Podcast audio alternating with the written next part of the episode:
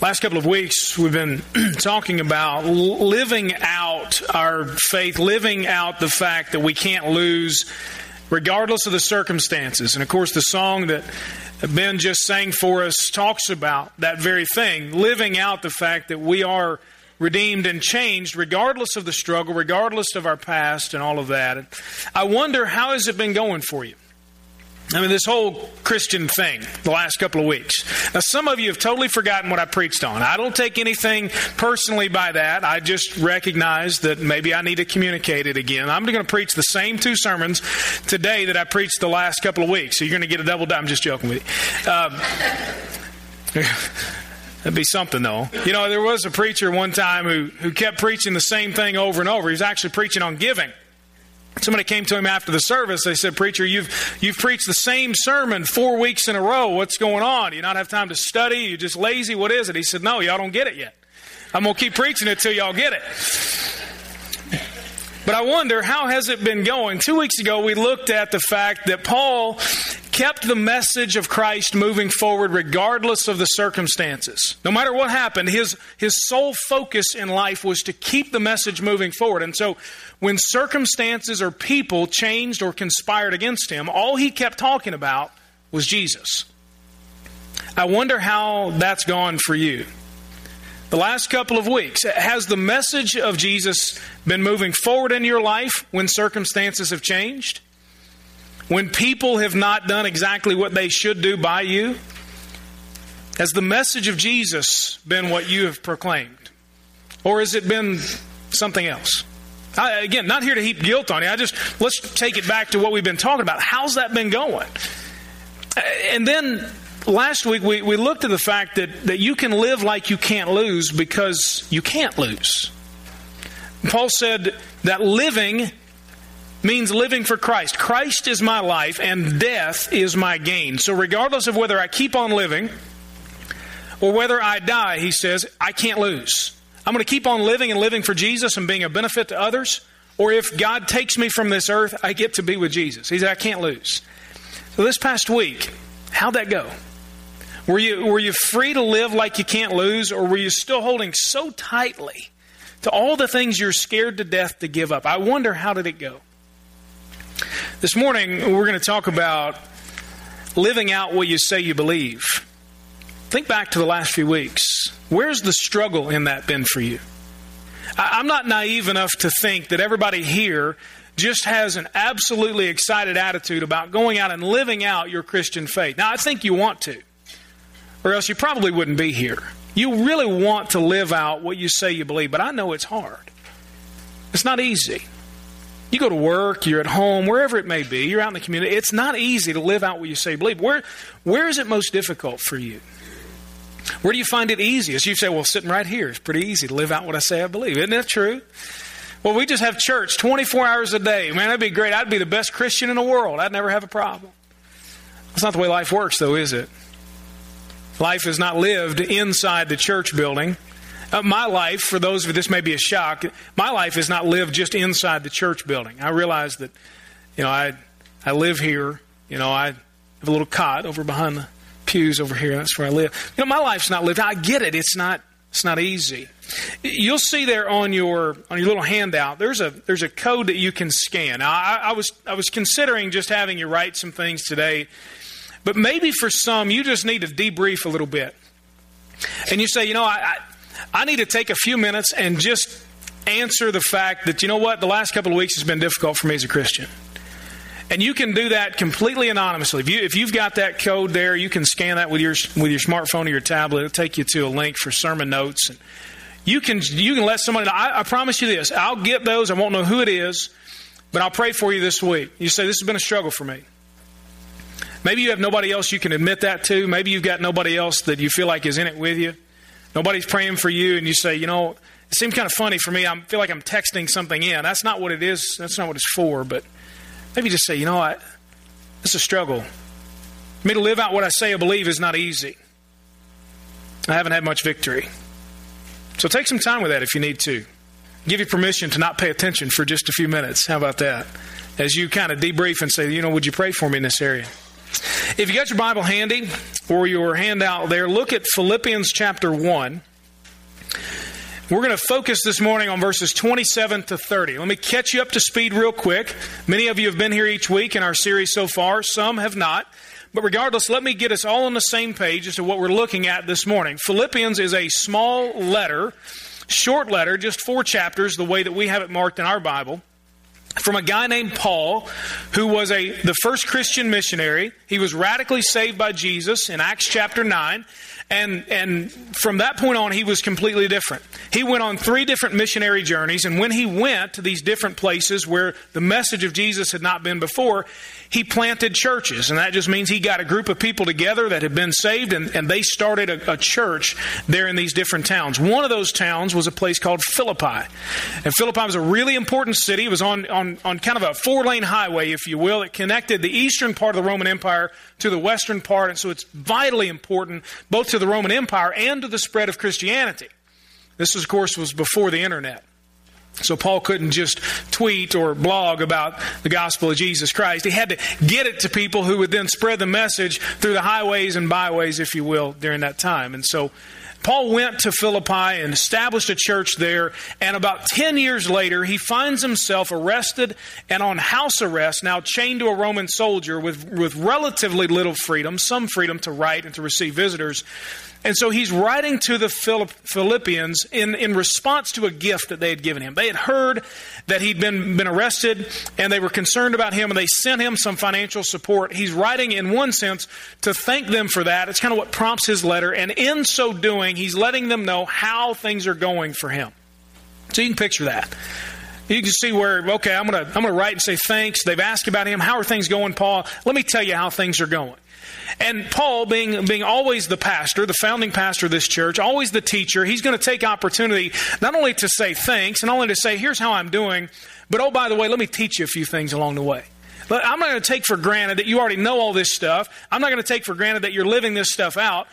But because I care about you so much, church, I'm going to tell you all this stuff too. And that's, that's what we've got in Philippians. So he's already told them how much he loves them. He's already told them and he's praying for them. He's already helped them to see how the message can keep moving forward, how they can't lose. And so this week, we pick it up in verse 27. Look at it with me. He says in verse 27 just one thing live your life in a manner worthy of the gospel of Christ. Then, whether I come and see you or am absent, I will hear about you that you are standing firm in one spirit, with one mind, working side by side for the faith that comes from the gospel not being frightened in any way by your opponents. This is a sign of destruction for them, but of your deliverance, and this is from God. For it has been given to you on Christ's behalf not only to believe in him, but also to suffer for him, having the same struggle that you saw I had, and now hear that I have. Paul's bolstering them up a little bit. His encouragement today. Uh, it, it's a challenge today. He, he's going to tell them no matter what, no matter what happens, above all, always remember live out what you say you believe. When you have struggles, when you have pain, Paul writing from house arrest, his whole letter is about living out his faith. Joy personified in Paul. Live out what you say you believe. Now, uh, just, just so you know, uh, Paul is writing here not to an individual. This is not addressed to one person. Uh, dear Bill Stinson, let me tell you a few things. This is addressed to the whole church, to all the believers in Philippi, including their leadership, everybody. And so today, this isn't just to you. This isn't just to me. This is to us. This is to all of us. We'll get to more of that in just a minute.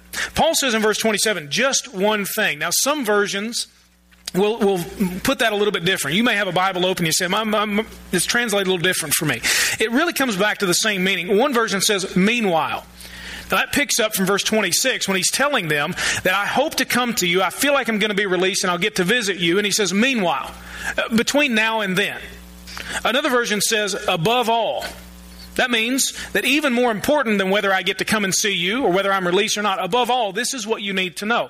One other version says, whatever happens to Paul or to them, no matter what, above all, in the meantime, live out what you say you believe. Here's what he says live your life in a manner. Now, as I told you, uh, this is a plural thing. I, I, really, just so you know, I'm not a huge fan of the way that the version that we use we, the, on Sunday mornings translates this particular part of it live your life. Really, you may have another version that says conduct yourselves, makes it plural, and that's what Paul is talking about.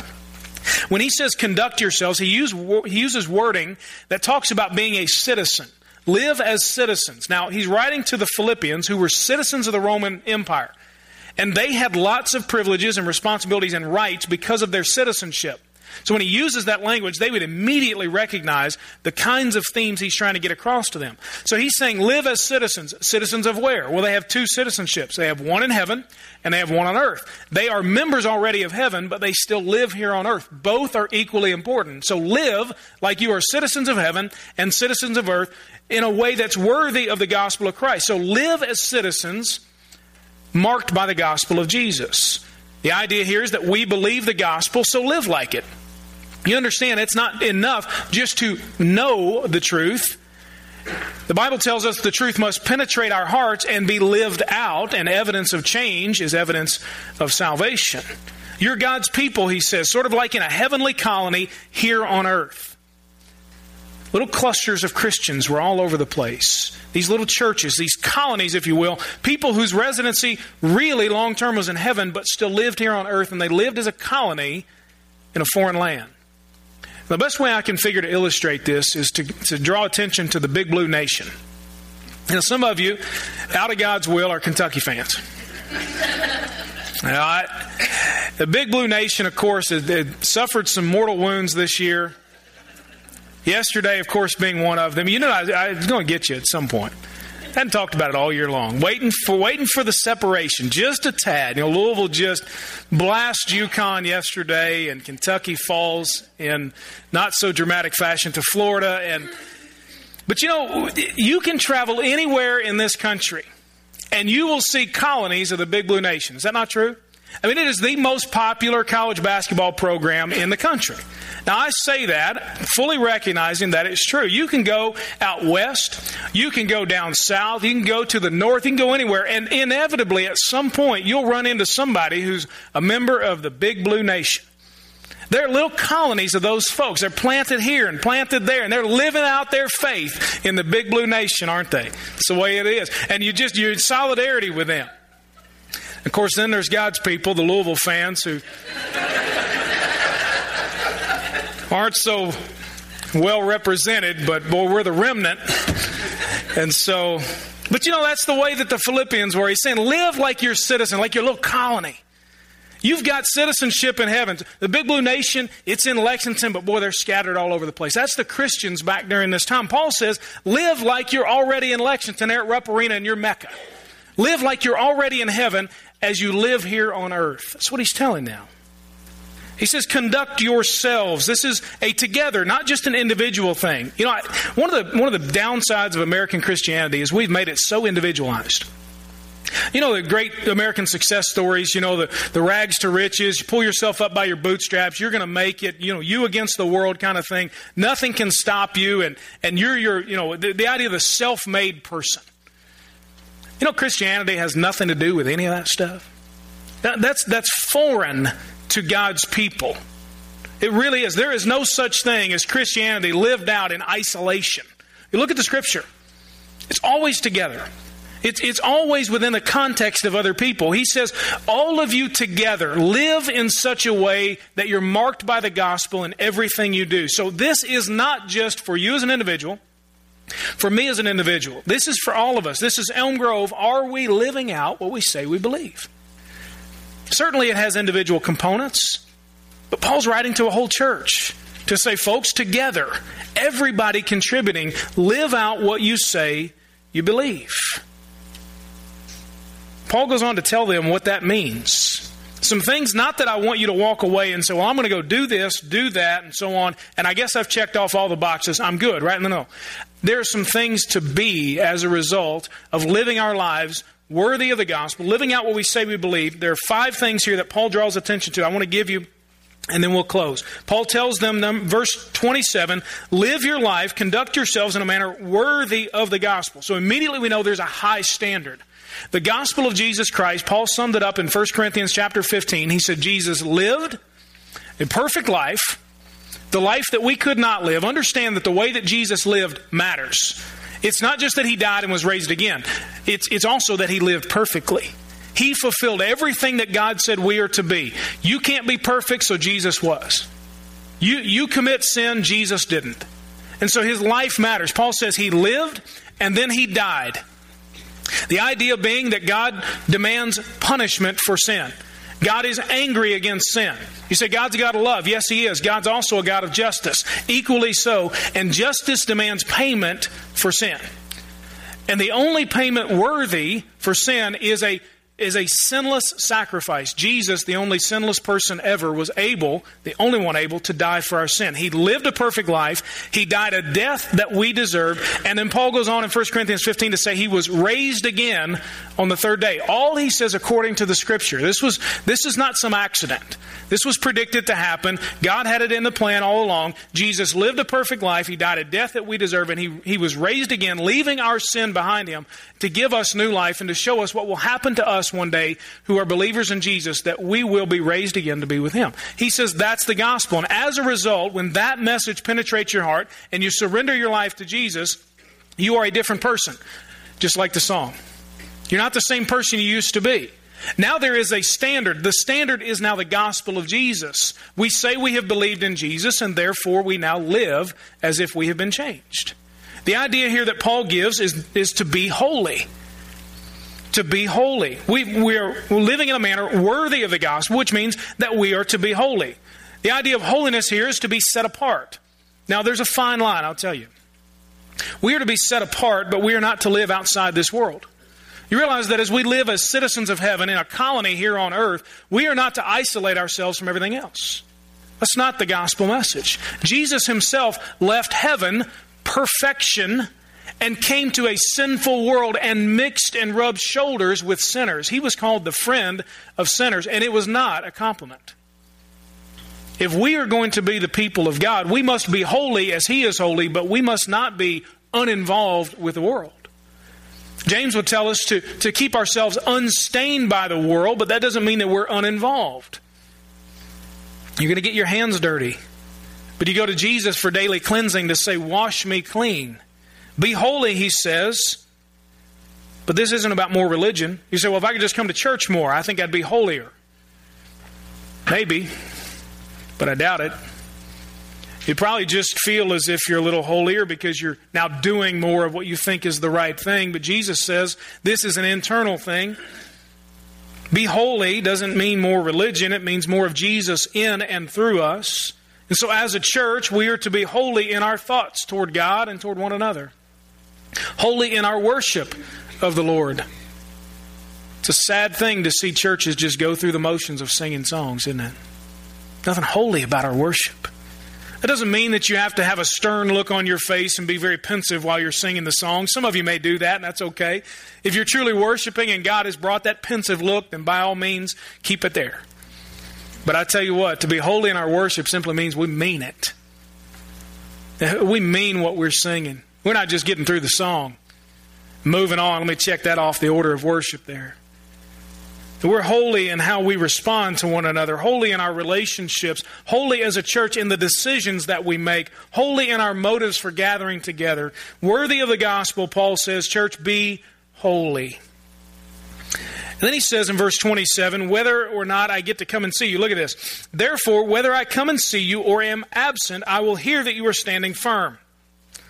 The idea here, first, is to be holy. Second, as we live out what we say we believe, is to be consistent. When I was in high school, we, we had to work on our baseball field a lot.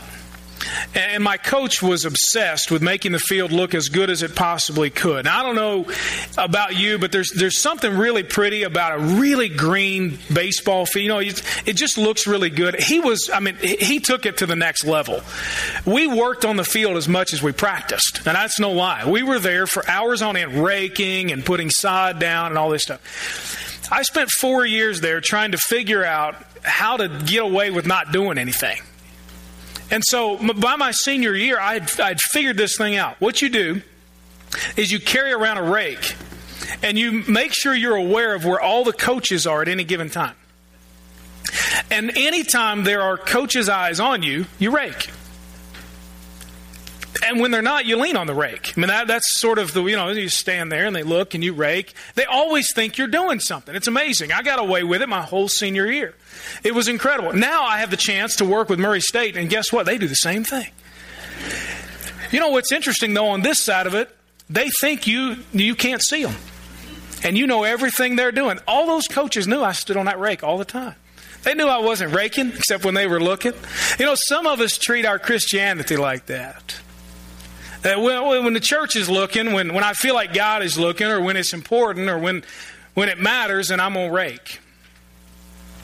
But until then, I'm just going to stand on it. I'll kind of lean against it, make it look like I'm associated with it, and, and yet I'm only going to do something that once a week when I gather together and I have to smile. Isn't it true that so many of us are inconsistent in our relationship with the Lord? This isn't guilt today. This is just calling out what really is. I'm the same way. I, I uh, illustrate it this way How would we live as a church? What would we do if we knew next week Jesus himself is going to walk through those doors? I mean, you talk about a show. Now, we'd put one on next week, wouldn't we? I mean, man, oh man, we we get our clapping together. You know, we, we, we'd probably lift our hands occasionally. Boy, you know, it says there in, somewhere in Psalms, I'm supposed to, I think. You know, we, I mean, we, we'd, boy, we'd smile. We, we, man, what if we knew Jesus was coming next? I mean, we'd start raking, wouldn't we? We're not going to be caught leaning on, whew, here we go. And what if we knew that Jesus was going to join us at our next fellowship meal or business meeting? But we double up we'd have more fried chicken we ever had in our lives. That dessert table that's already good be twice as good, wouldn't it?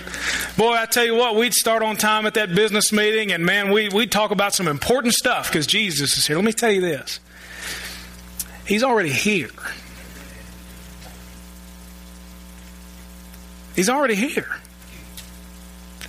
The question is are we standing on the rake or are we raking? Be consistent, Paul says, whether I come and see you. He's telling the church, look, don't wait for me to get there to live out what you say you believe. Don't do it just because I'm coming to you. Don't do it just because I showed up, just because you know I'm looking. Just because the coach is watching, don't start raking. Rake the whole time. Be consistent, whether I come or not.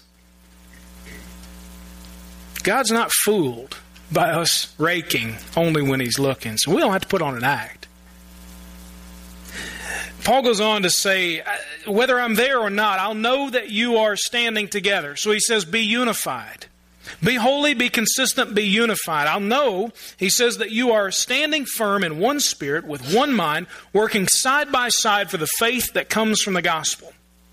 One spirit, one soul, one purpose, working together to see the good news advanced. That's what, listen to what he wants for, for the church in, in Philippi. He wants them unified together for one sole purpose to see the message of Jesus Christ taken to those who need it. That's it. We don't exist for any other reason. And for God to use us to take the message of Christ to those who need it. I mean, that's why we as a church gather together and commit to one another. Paul says unity in the church is huge. He knows that this message of grace and love and reconciliation can be made a mockery of if there's division. Isn't it ironic and sad to see churches who say they stand on the message of Jesus, one of grace and love and reconciliation, and they hate each other? Now, they wouldn't say they hate each other. Why? Because they smile when they come to church. But you get in those conversations when they're not with those folks. They hate each other. Paul says unity in the church is huge because without it, it blasts the whole message. We have no credibility without it. But, but here's what unity is not unity is not just keeping the waters calm at all costs. You realize that? I got a pastor friend who went to a church and he followed a guy who, who basically just did everything for the church. He did all the ministry. He, they just kind of got out of his way and said, yeah, go ahead and do that. That's fine because we don't want to mess with it. And so when this guy took over for that guy, my friend comes in and he says, you know, first thing I had to do was teach him how to argue.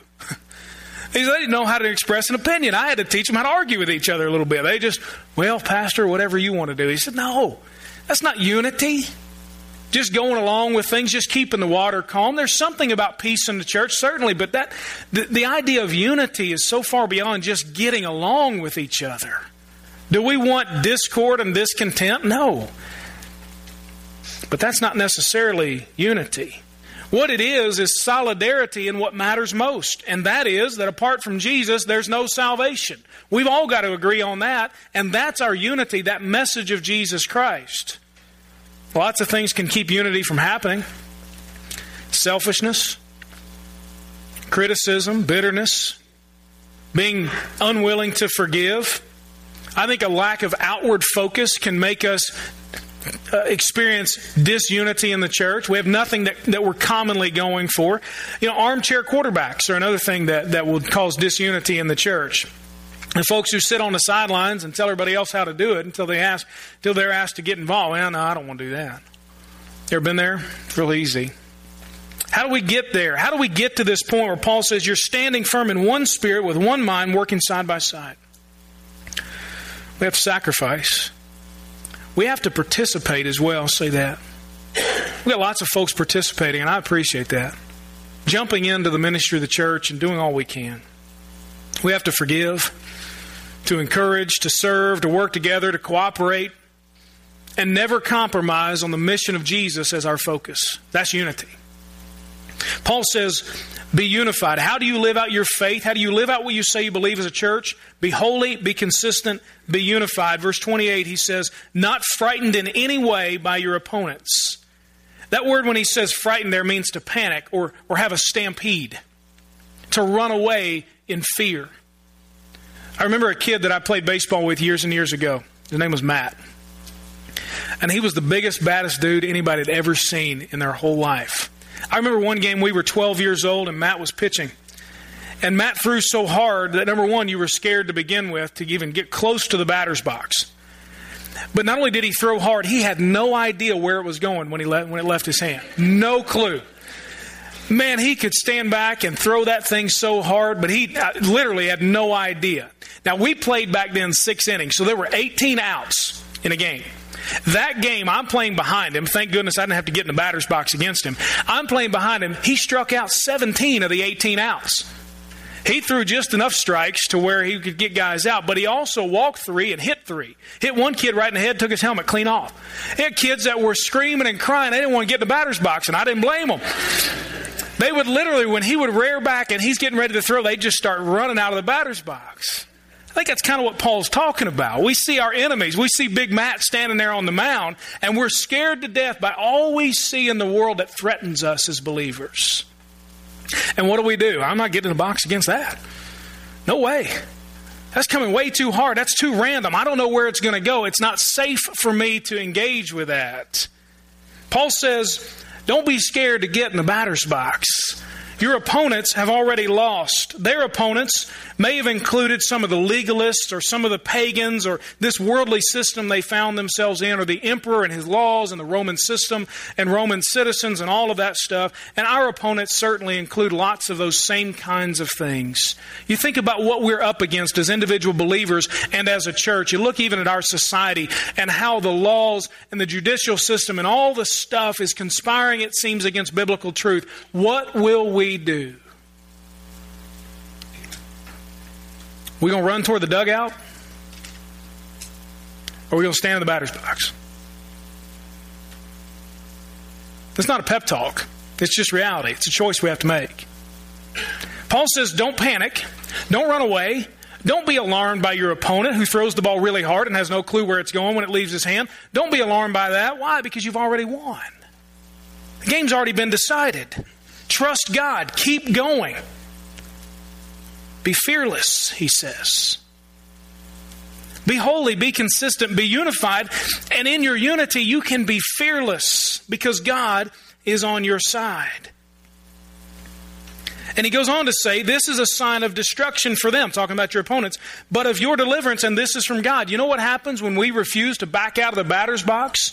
We simply give evidence of our salvation, that God is on our side, and we give evidence to those who conspire against biblical truth that they've already been defeated. They cannot intimidate us, not because of how great we are, but because of who we live for. It gives evidence that they're already on the losing side. Don't panic, he says. Stay in the box. In verses 29 and 30, he says, For it's been given to you on Christ's behalf not only to believe in him, but also, he says, to suffer for him, having the same struggle that you saw I had, and now you hear that I have. So he says, Be enduring.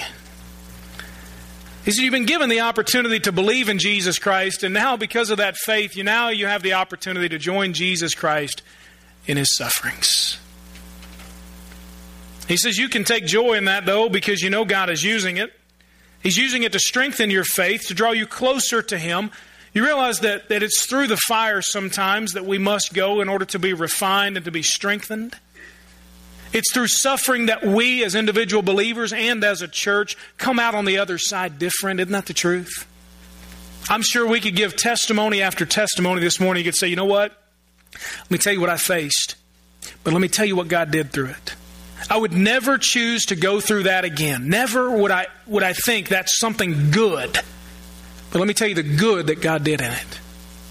Let me tell you the privilege that I had to suffer along with Jesus Christ for what I believe, and yet look what God did through it. Jesus suffered through the cross. It was not an out of the body experience. He truly went through the pain of physical pain and emotional and psychological turmoil and torment. And yet, look what God did through the cross. Why do we think it will be anything less than redemption and strength and victory for us when God takes us through our suffering? Look what He did in Jesus. And we have Jesus in us. What do you think He'll do in us through our suffering? He tells them, know that God's using him, but know you're not alone. He says, You've got the same struggle that you saw I had. Remember, they, they had seen him in, in Philippi. He was arrested, thrown in jail, starts singing praises to God. There's an earthquake. The doors break open. All of the jailer and his family all get saved because Paul and, and his friends would not leave the jail.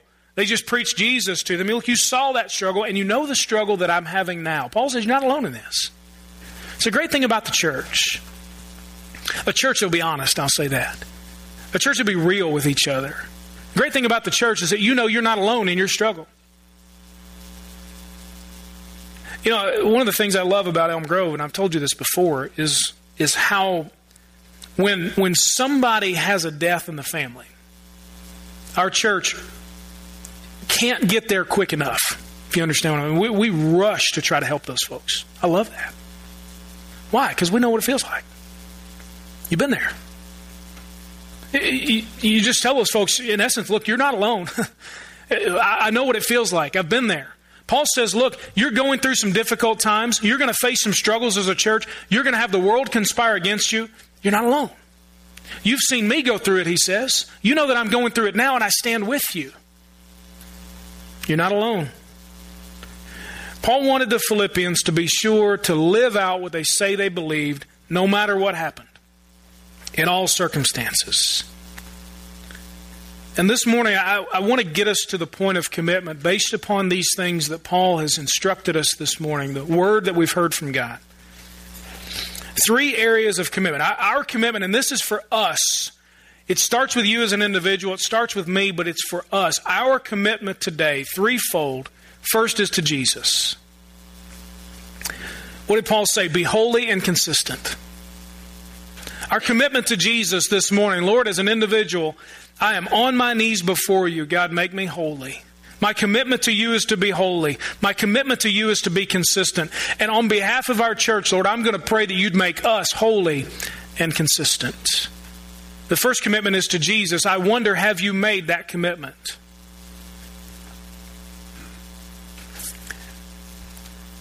On the online notes, you'll see a way that you can also put in the commitment that you're making. I won't know who it is, as I said. But if you put in there, you know, my commitment to Jesus today is this I'll pray for you this week. Maybe in just a few minutes you'd say, you know, Brad, I, I need, to, I need to talk to you about my commitment to Jesus. I, I'm not sure where I stand. Or this morning, I'm making the very first time commitment or a fresh commitment to Jesus, and would you pray for me? Yeah, I'd be happy to. Or maybe right there where you are, you just kneel down, or you come up here and you kneel down and get alone with God and say, Lord Jesus, I make the commitment to you to be holy and consistent. I want to pray for our church. First commitment is to Jesus, the second is to each other. Paul said to be unified and to be fearless. You can't be unified alone, and you sure can't be fearless alone. It takes other people to do that. Maybe your commitment is to somebody else. You see, you know, I've been unforgiving. I, have refused to forgive that person, and and I need to go to them this morning. Or, or maybe you say, no, just for our church, I'm going to pray for true unity. That God would unify us and make us fearless. And then the third commitment is to the end. Paul says to be enduring. Lord, I don't know what's going to happen. I don't know what suffering and struggles I and we are going to have to face, but Lord, I'm committed to you to the very end. What's your commitment? What's your response to God and what He said this morning? I encourage you. Don't, don't leave it up here. Write it down. Tell somebody. Send that thing in on that little online form. Come and talk to me. Let me pray for you. Whatever it may be, bring somebody with you and say, My commitment this morning is this, and I need somebody to stand with. And then what's our commitment, church? Will we, every one of us, all together, live out what we say we believe?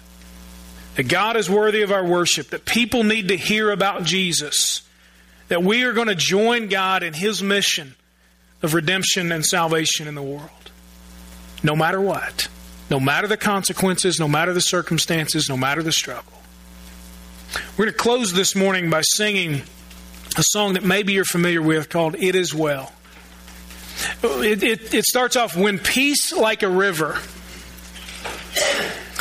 or, or when sea billows roll. You got two extremes. When things are good, when things are not good. Will you live out what you say you believe? It is well with my soul. Why? Because Jesus is still alive and he's victorious. I live out what I say I believe because it is well with my soul, come anything in any circumstance. That's my commitment. In just a moment, we'll stand. You feel free to come, write down your commitment, talk to me about it, talk to one of our deacons who'll be down here, pray about it, bring somebody with you. But don't leave here today with it just in your head. Let God do a work in your heart. Let's pray together.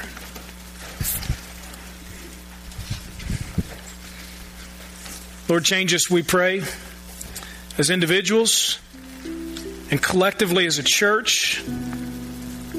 Lord, make us holy and consistent and unified and fearless. God, make us enduring.